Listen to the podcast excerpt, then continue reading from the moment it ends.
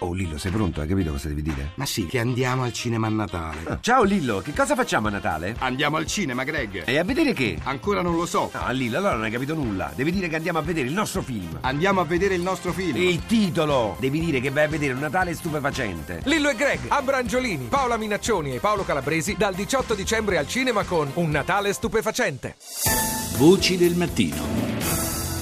Su El País, l'infanta Cristina a giudizio. Il giudice, scrive il quotidiano spagnolo, ha ignorato la richiesta del procuratore di stralciare la sua posizione dalle indagini sulle frodi finanziarie del marito, Iñaki Urdangarin. La responsabilità della sorella del re nella vicenda è stimata pari a 2 milioni e 600 mila euro.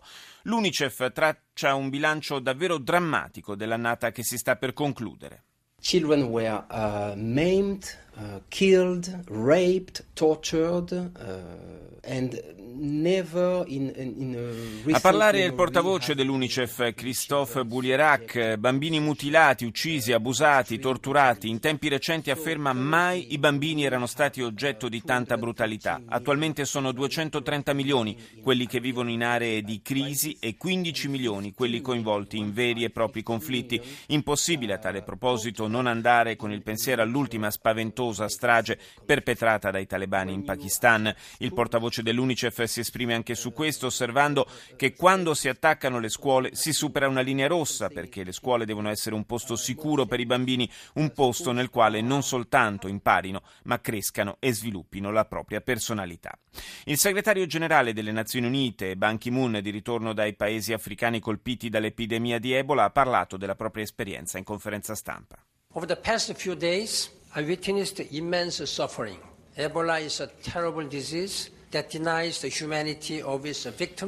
Nei giorni scorsi sono stato testimone di un'immensa sofferenza, dice Ban. Ebola è una malattia terribile che nega l'umanità delle sue vittime e segna i sopravvissuti, ma ho visto anche atti quasi sovrumani di sostegno e di vicinanza. Dobbiamo imparare la lezione, avverte il numero uno del Palazzo di Vetro. La comunità internazionale ha bisogno di migliori meccanismi di allarme precoce e di una capacità di risposta rapida. Intendo coinvolgere tutti gli Stati in un serio sforzo per capire che cosa sia possibile fare per affrontare in modo efficace la prossima epidemia. Voci del mattino. In Niger è un Natale particolare quello che si appresta a vivere la piccola comunità cristiana, appena il 5% della popolazione in un paese quasi interamente musulmano. Un paese che è anche zona di transito per molti di quelli che cercano di arrivare sulle coste nordafricane del Mediterraneo e imbarcarsi per raggiungere l'Europa. Fabrizio Noli ha intervistato padre Mauro Armanino, missionario nella capitale del Niger, Niamey. Ci sono queste frontiere affuminate perché è sempre più difficile muoversi, passare frontiere. È uscito vedo il rapporto del, dell'Alto Commissariato sulle Nazioni Unite per i rifugiati e dice appunto qual è la strada più mortale del mondo che è appunto il Mediterraneo ma al Mediterraneo bisogna arrivarci prima e questo non è scontato come possa, possa sembrare. E quindi poi questa situazione di Ebola, però eh, questo non implica che non ci siano state sofferenze o, o certo. morti, ma molto meno, se così si può dire, rispetto a una comune malaria o ai morti che vediamo alle frontiere, che comunque fanno meno scalpore. E poi questo tema del terrorismo più o meno facilitato da interessi vari che continua ad aggirarsi. Il Niger è accerchiato da questa situazione, ancora recentemente con il Mali alla frontiera, ma già in territorio nigerino ci sono state una buona dozzina di persone uccise, sappiamo quello che accade in Nigeria. Quanto è forte l'influenza di Boko Haram nel Niger? Beh, è forte indirettamente, nel senso che eh, ci sono migliaia di nigeriani che si sono eh, rifugiati nel Niger, nella zona confinante di Bifa, quindi verso il Chad, e poi tentativi più o meno risaputi di infiltrazione, anche perché le frontiere sono permeabili. Comunque il Niger stesso risente di un progressivo radicalizzazione diciamo, del, dell'Islam grazie ai finanziamenti di paesi arabi, questo influisce e lascia tracce. Noi abbiamo presentato in questi giorni il calendario delle, delle celebrazioni della vigilia e naturalmente eh, se abbiamo presentato questo perché ci sono delle ragioni, e cioè ci saranno comunque delle protezioni da parte delle forze armate. Un Natale complicato, vissuto No. un po' in stato d'assedio? Non parlerei di stato d'assedio, però certamente di quelle precauzioni che eh, sia per l'orario che per le, mh, le manifestazioni pubbliche è da anni che nel Niger c'è mh, un'attitudine di, di basso profilo, diciamo, Mhm. per evitare di dare adito a qualunque tipo di intervento. Quanto al Natale in sé, le scuole qui, anche pubbliche, sono chiuse, sono le, le feste natalizie, il giorno di Natale è riconosciuto come giorno festivo anche per il paese, è una delle feste cristiane riconosciute insieme alla Pasqua e il lunedì di Pasqua.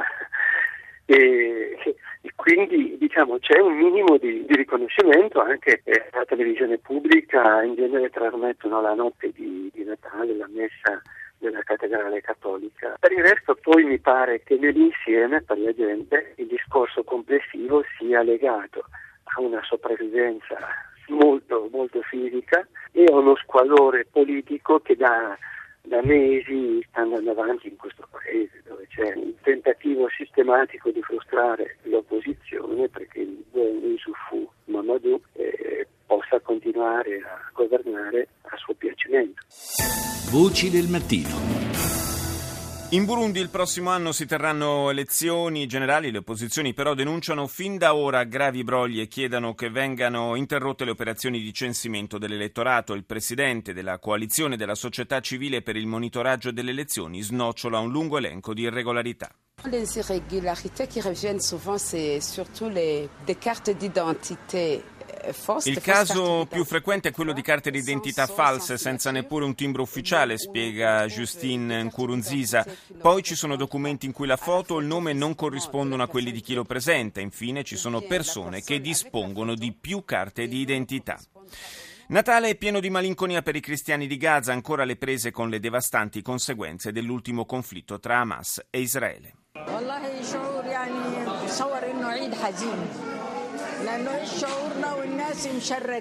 Sono feste tristi, dice uno di loro, e d'altra parte come volete che ci sentiamo con così tanta gente sfollata? Circa un terzo dei residenti è sfollato. Nessuno ha guadagnato nulla dalla guerra, dice un altro. Abbiamo parenti in Cisgiordania, in Israele, nei territori occupati. Speriamo prima o poi di poterli andare a visitare.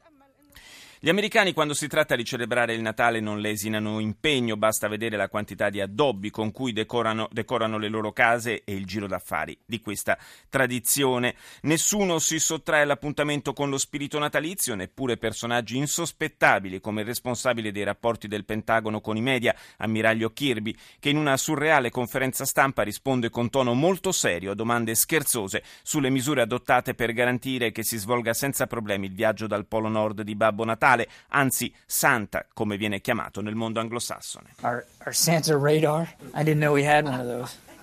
So in the cyber domain, they tell me that their anti-Grinch firewall is up and monitoring for threats. Un radar per Babbo Natale, non sapevo che ne avessimo uno, ma per quanto riguarda gli attacchi cibernetici, dice l'alto ufficiale, mi hanno detto che il firewall anti-Grinch è attivo e sta monitorando ogni possibile minaccia. Siamo fiduciosi che possa sconfiggere eventuali attacchi. Sul mare le nostre navi hanno calibrato i radar per tracciare Babbo Natale e per condurre operazioni di recupero dei regali eventualmente persi. In definitiva, possiamo confermare che i cieli nordamericani, dice l'ammiraglio, sono sicuri per i viaggi in slitta.